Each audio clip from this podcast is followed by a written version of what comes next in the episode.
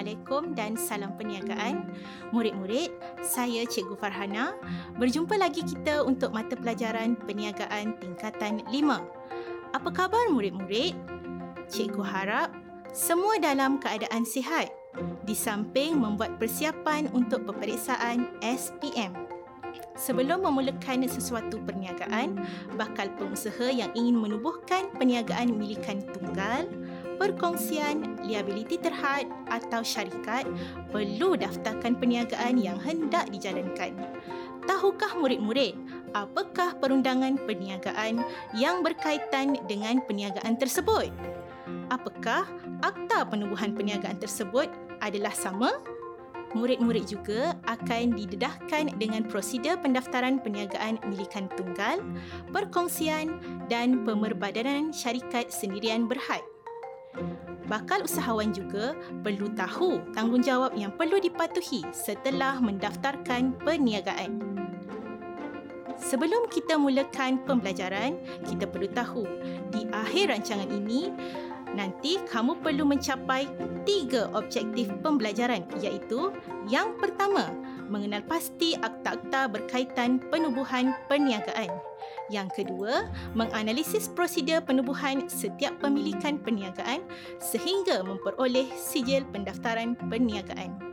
Yang ketiga, menganalisis tanggungjawab yang perlu dipatuhi oleh usahawan setelah memperoleh sijil pendaftaran perniagaan. Yang keempat, menyatakan dokumen yang perlu disimpan dengan lengkap dalam sesebuah perniagaan seseorang usahawan yang ingin menjalankan perniagaan harus mengenal pasti bentuk pemilikan perniagaan yang sesuai ditubuhkan. Dalam hal ini, terlebih dahulu usahawan harus memahami akta-akta yang berkaitan dengan penubuhan perniagaan dan prosedur penubuhan perniagaan tersebut. Oleh itu, dalam topik ini, Cikgu Farhana akan fokus kepada akta dan prosedur penubuhan perniagaan serta tanggungjawab usahawan dari segi pematuhan undang-undang perniagaan. Adakah semua murid-murid bersedia? Tahukah murid-murid apakah akta yang berkaitan dengan penubuhan perniagaan di Malaysia? Jika seseorang usahawan ingin menubuhkan perniagaan milikan tunggal dan perkongsian, usahawan tertakluk kepada Akta Pendaftaran Perniagaan 1956. Boleh tak murid-murid nyatakan apakah kandungan Akta Pendaftaran Perniagaan 1956 ini? Ya, betul tu murid-murid. Cikgu pasti murid-murid dapat menjelaskan kandungan akta ini. Akta Pendaftaran Perniagaan 1956 menyatakan bahawa perniagaan yang meliputi tiap-tiap bentuk trend, perdagangan, pertukangan, pekerjaan, profesion atau aktiviti yang dijalankan bertujuan untuk mendapatkan keuntungan adalah perlu didaftarkan di bawah Akta Pendaftaran Perniagaan 1956. Perniagaan yang beroperasi di Malaysia Barat iaitu meliputi Semenanjung Malaysia serta wilayah persekutuan mestilah berdaftar dengan Suruhanjaya Syarikat Malaysia SSM dan tertakluk di bawah akta yang sama. Untuk pengetahuan murid-murid, Akta Pendaftaran Perniagaan 1956 ini yang ditadbir oleh SSM tidak terpakai di Sabah dan Sarawak jika usahawan ingin mendaftarkan perniagaan seperti milikan tunggal ataupun perkongsian di SSM, usahawan perlu mempunyai alamat perniagaan di Semenanjung Malaysia ataupun wilayah persekutuan. Akta yang seterusnya ialah Akta Perkongsian Liability Terhad 2012. Penubuhan perkongsian liability terhad adalah tertakluk kepada Akta Perkongsian Liability Terhad 2012. Perkongsian liability terhad atau PLT adalah perniagaan alternatif yang dikawal selia di bawah akta tersebut. Akta ini menggabungkan ciri-ciri sebuah syarikat dan perkongsian konvensional. Struktur perniagaan PLT direka untuk semua perniagaan yang sah di sisi undang-undang yang bertujuan untuk mendapatkan keuntungan. PLT juga dibentuk oleh gabungan profesional seperti peguam, akaunten bertauliah dan setiausaha syarikat bagi tujuan menjalankan amalan profesional mereka. Mari kita lihat video tentang PLT. Apakah yang dimaksudkan dengan perkongsian liability terhad atau PLT? PLT merupakan bentuk perniagaan alternatif yang menawarkan kombinasi ciri-ciri perkongsian konvensional dan syarikat. Antara ciri-ciri istimewa PLT adalah ianya sama seperti perkongsian konvensional dari segi fleksibiliti dalam pentadbirannya dan sama seperti syarikat dari segi liability terhad ke atas rakan kongsinya. PLT membolehkan orang ramai mendapatkan lebih banyak pilihan untuk memilih wadah perniagaan masing-masing. Ianya memberikan komuniti perniagaan di Malaysia suatu bentuk perniagaan alternatif untuk melengkapkan lagi pilihan tradisional milikan tunggal, perkongsian dan syarikat. Selain itu, ianya memberikan akses kepada status liability terhad kepada perniagaan berbentuk perkongsian. Seterusnya, PLT memberikan cara menjalankan perniagaan yang mampu dimiliki. PLT boleh ditubuhkan oleh mana-mana kumpulan perniagaan untuk menjalankan perniagaan yang sah di sisi undang-undang dengan tujuan mendapatkan keuntungan. Kumpulan yang disasarkan adalah seperti golongan profesional, perniagaan baru, perniagaan kecil dan sederhana, usaha sama dan modal teroka. Misalnya, Khairul, seorang perunding kewangan, Viran, seorang usahawan, dan Liu, seorang pakar ekonomi, masing-masing mempunyai syarikat sendiri merancang untuk menubuhkan satu usaha sama yang baru berkonsepkan PLT untuk menjana keuntungan. Perniagaan baru ini akan juga ditawarkan kepada rakan-rakan mereka yang lain. Menerusi perkongsian usaha sama yang baru ini, setiap rakan kongsi akan mempunyai bahagian dalam modal dan keuntungan. Namun, setelah satu tahun beroperasi, perniagaan tersebut menghadapi beberapa kesukaran. Firma perniagaan tidak menunjukkan keuntungan beberapa rakan kongsi mengundur diri dan rakan kongsi yang lain mulai bimbang dengan kedudukan firma perniagaan yang mempunyai liability tinggi dan perlu ditanggung mereka. Dengan PLT, ianya menawarkan liability yang terhad kepada rakan kongsinya di mana apa-apa hutang dan obligasi akan ditanggung sepenuhnya oleh aset-aset PLT. Tidak seperti perkongsian konvensional, rakan kongsi mempunyai liability tidak terhad secara bersesama dan berasingan dengan firma perkongsian itu. Selain itu, menerusi PLT, sebarang perubahan dalam rakan kongsi tidak akan menjejaskan kewujudan hak atau liability PLT. PLT mempunyai banyak kelebihan Antaranya ialah tiada keluaran saham. Sebaliknya, modal dalam bentuk modal kongsi oleh rakan kongsi. Tiada keperluan formal untuk mesyuarat agung tahunan. Tiada keperluan untuk mengemukakan penyata-penyata akaun kepada Suruhanjaya Syarikat Malaysia. Akaun tidak perlu diaudit dan yang paling penting ialah fleksibiliti dalam membuat keputusan. Baiklah murid-murid, di Malaysia terdapat dua jenis syarikat berhad menurut share yang boleh ditubuhkan di bawah Akta Syarikat 2016 iaitu syarikat persendirian dan syarikat awam. Di bawah Akta Syarikat 2016 terdapat dua jenis syarikat berhad menurut share iaitu syarikat persendirian yang menggunakan perkataan sendirian berhad atau SDN BHT di hujung nama syarikat bilangan pemegang share sekurang-kurangnya seorang dan tidak melebihi 50 orang. Manakala bilangan pengarah sekurang-kurangnya seorang dan tiada had maksimum. Contoh perniagaan ialah Mary Brown sendirian berhad dan Ramly Food Processing sendirian berhad.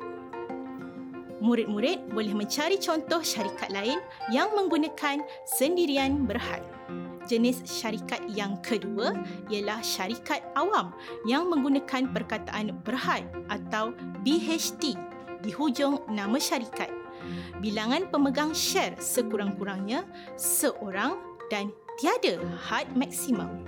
Manakala bilangan pengarah syarikat sekurang-kurangnya dua orang dan tiada had maksimum bolehkah murid-murid menyenaraikan contoh perniagaan yang menggunakan perkataan berhad?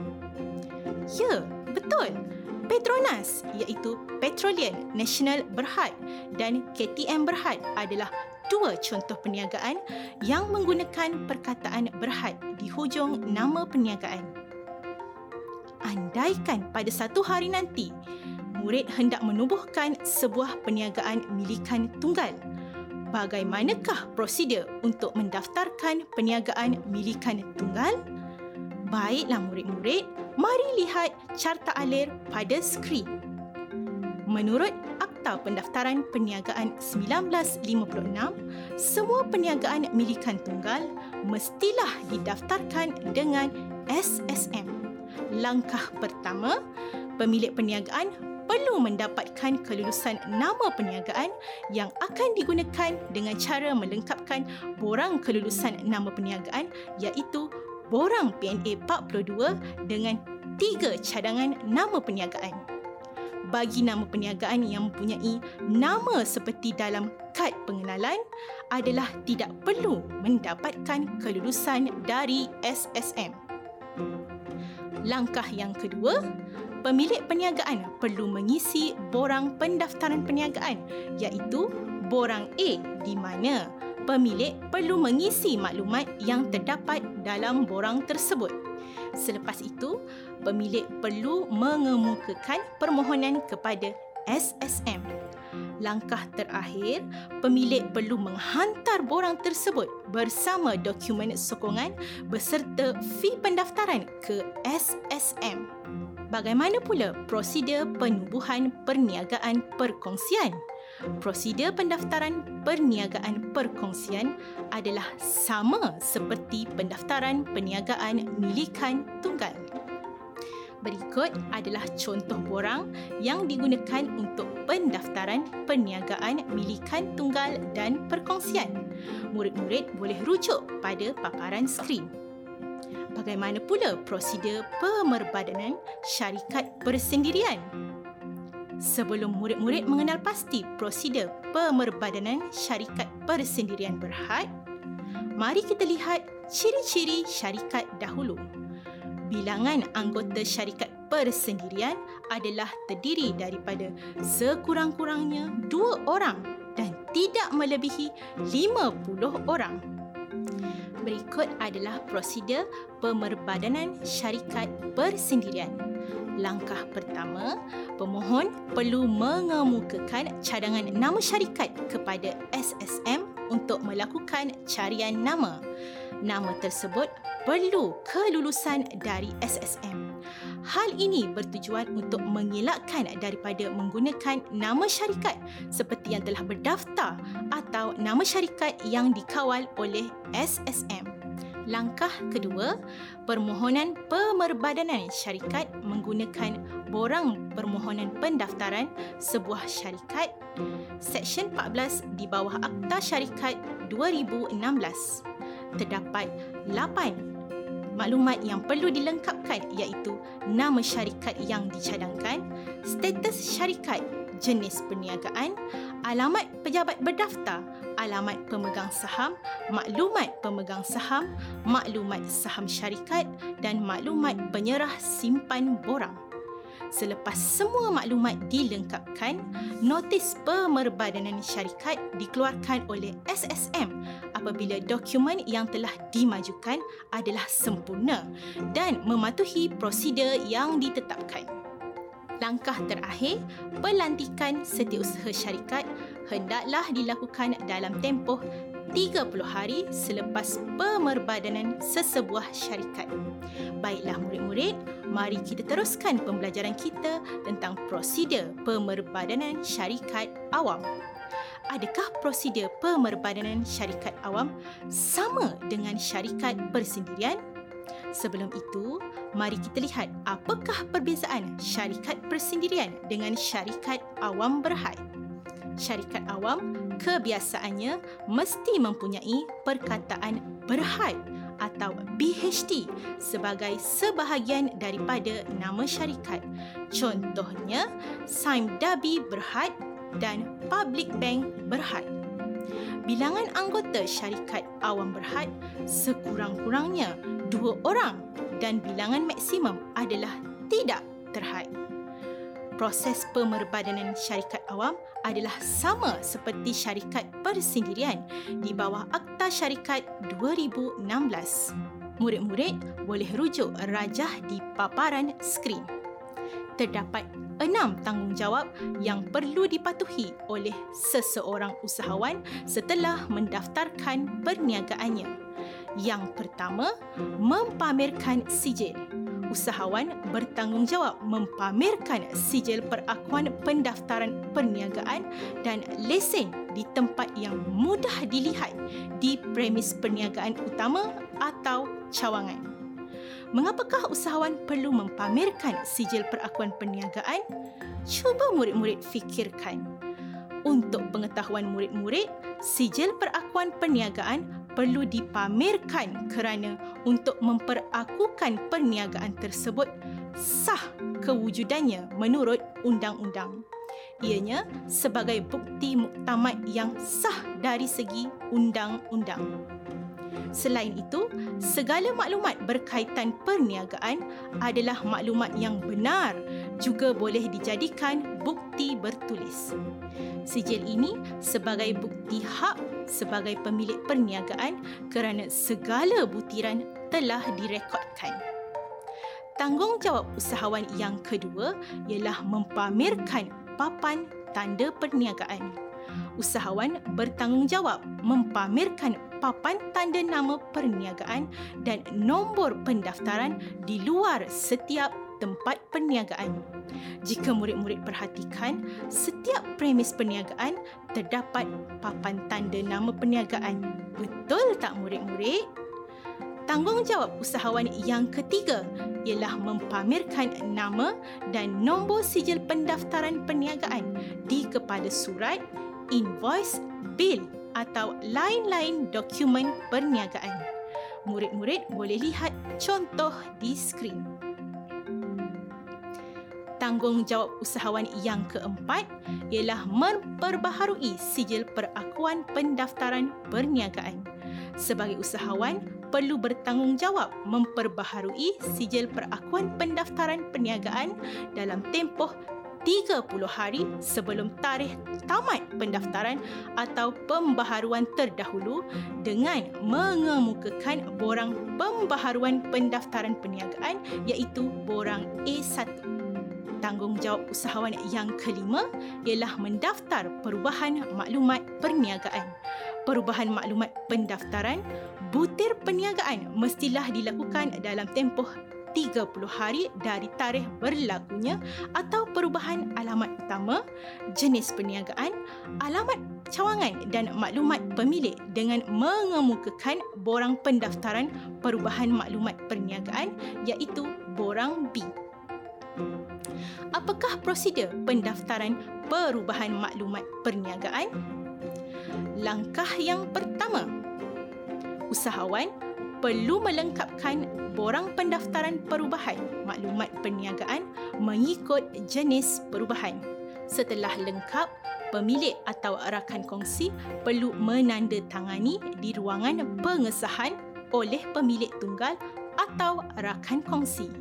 Setelah itu, pemilik perlu mengemukakan permohonan di kaunter SSM atau secara atas talian online melalui perkhidmatan e-lodgement di laman web SSM pemilik perlu mengemukakan dokumen seperti salinan kad pengenalan pemilik dan rakan kongsi, sijil perakuan pendaftaran yang asal, salinan sijil kematian rakan kongsi jika ada rakan kongsi yang meninggal dunia dan surat kebenaran atau sokongan daripada agensi berkaitan sekiranya diperlukan oleh pendaftar perniagaan bagi penambahan jenis perniagaan pendaftaran perubahan ini hanya boleh dilakukan oleh pemilik atau rakan kongsi sahaja.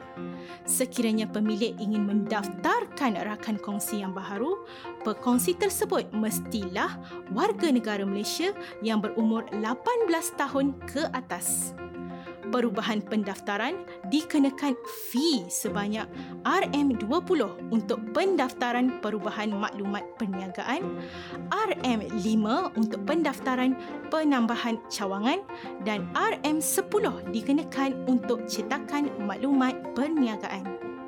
tanggungjawab usahawan yang terakhir ialah menamatkan pendaftaran dalam tempoh 30 hari dari tarikh penamatan perniagaan. Usahawan perlu memaklumkan pendaftar tentang penamatan perniagaan dalam tempoh 30 hari dari tarikh penamatan operasi perniagaan atau mendaftarkan penamatan perniagaan disebabkan oleh kematian dalam masa 4 bulan dari tarikh kematian dengan mengemukakan pemberitahuan penamatan perniagaan berdaftar iaitu borang C. Pada pendapat murid-murid, mengapakah perniagaan ditamatkan? bolehkah murid-murid senaraikan empat sebab? Ya, bagus. Penamatan perniagaan boleh didaftarkan atas sebab-sebab iaitu berhenti berniaga, bankrupt, kematian pemilik dan perintah mahkamah. Perniagaan berdaftar yang belum tamat perakuan pendaftaran dibenarkan mendaftar penamatan perniagaan. Bagi perniagaan berdaftar yang telah tamat tempoh, pemilik boleh memohon mendapatkan surat pengesahan penamatan dengan bayaran RM10 dan tiada fee dikenakan untuk penamatan perniagaan. Apakah prosedur penamatan perniagaan? Prosedurnya mudah saja usahawan perlu melengkapkan borang penamatan perniagaan online iaitu borang C dan perlu melampirkan dokumen seperti sijil perakuan pendaftaran perniagaan, salinan kad pengenalan pemilik atau rakan kongsi, salinan sijil kematian sekiranya penamatan disebabkan oleh kematian pemilik, salinan perintah mahkamah sekiranya penamatan atas perintah mahkamah dan dokumen berkaitan sekiranya pemilik bankrupt. Mudah kan? Murid-murid sekalian, mari kita lihat pula jenis-jenis dokumen yang perniagaan perlu disimpan oleh usahawan. Dokumen perniagaan ialah surat bertulis atau bercetak yang sah untuk memberi maklumat tentang urus niaga yang berlaku. Mengapakah dokumen perniagaan perlu disimpan? Dokumen perniagaan ini sangat penting dan perlu disimpan untuk membuat rujukan dengan cepat dan mudah. Selain itu, dokumen ini adalah sebagai sumber rekod dalam penyediaan akaun perniagaan. Dokumen juga adalah bukti sesuatu urus niaga serta mengingatkan peniaga tentang hutang dalam perniagaan terdapat lima jenis dokumen yang perlu disimpan oleh peniaga. Mari kita lihat satu persatu. Dokumen yang pertama ialah rekod transaksi bank. Dokumen ini merupakan penyata bank yang menunjukkan rekod transaksi bank rekod transaksi bank merupakan penyata bulanan yang dikeluarkan oleh pihak bank kepada pemegang akaun semasa yang menyenaraikan semua urus niaga yang dibuat melalui bank. Dokumen yang kedua ialah rekod jualan. Rekod jualan ialah dokumen yang mengandungi catatan aktiviti jualan yang dilakukan. Contoh dokumen ialah bil tunai, resit, invoice dan slip daftar tunai. Dokumen perniagaan yang ketiga ialah rekod pembelian. Rekod pembelian ini ialah dokumen yang mengandungi catatan aktiviti pembelian yang dilakukan. Contoh dokumen pembelian ialah bil tunai, resit, invoice dan slip daftar tunai. Dokumen yang keempat ialah rekod kos operasi dokumen ini adalah dokumen yang mengandungi catatan aktiviti perbelanjaan atau kos perniagaan selain daripada kos pembelian barang niaga. Contoh dokumen ialah bil pengangkutan, bil mengepus, bil insurans, gaji dan utiliti. Murid-murid tentu pernah lihat bil elektrik kan? Bil tersebut merupakan salah satu dokumen yang perlu disimpan. Dokumen yang terakhir ialah rekod ambilan dan modal. Rekod ini mengandungi maklumat ambilan oleh pemilik daripada perniagaannya untuk kegunaan sendiri. Ambilan ini akan mengurangkan modal pemilik. Contoh dokumen ini ialah memo. Baiklah murid-murid, mari kita cuba soalan yang cikgu paparkan di skrin. Soalannya, jelaskan proses penamatan perniagaan. Enam markah. Apabila soalan meminta murid menjelaskan proses penamatan perniagaan, murid perlu memberikan enam huraian berkaitan dengan proses berkenaan. Murid perlu sentiasa merujuk markah yang diperuntukkan untuk memastikan kamu menjawab soalan menepati kehendak peraturan pemarkahan. Jawapan untuk soalan ini ialah proses penamatan perniagaan ialah peniaga perlu mengisi dan melengkapkan borang penamatan perniagaan online iaitu borang C.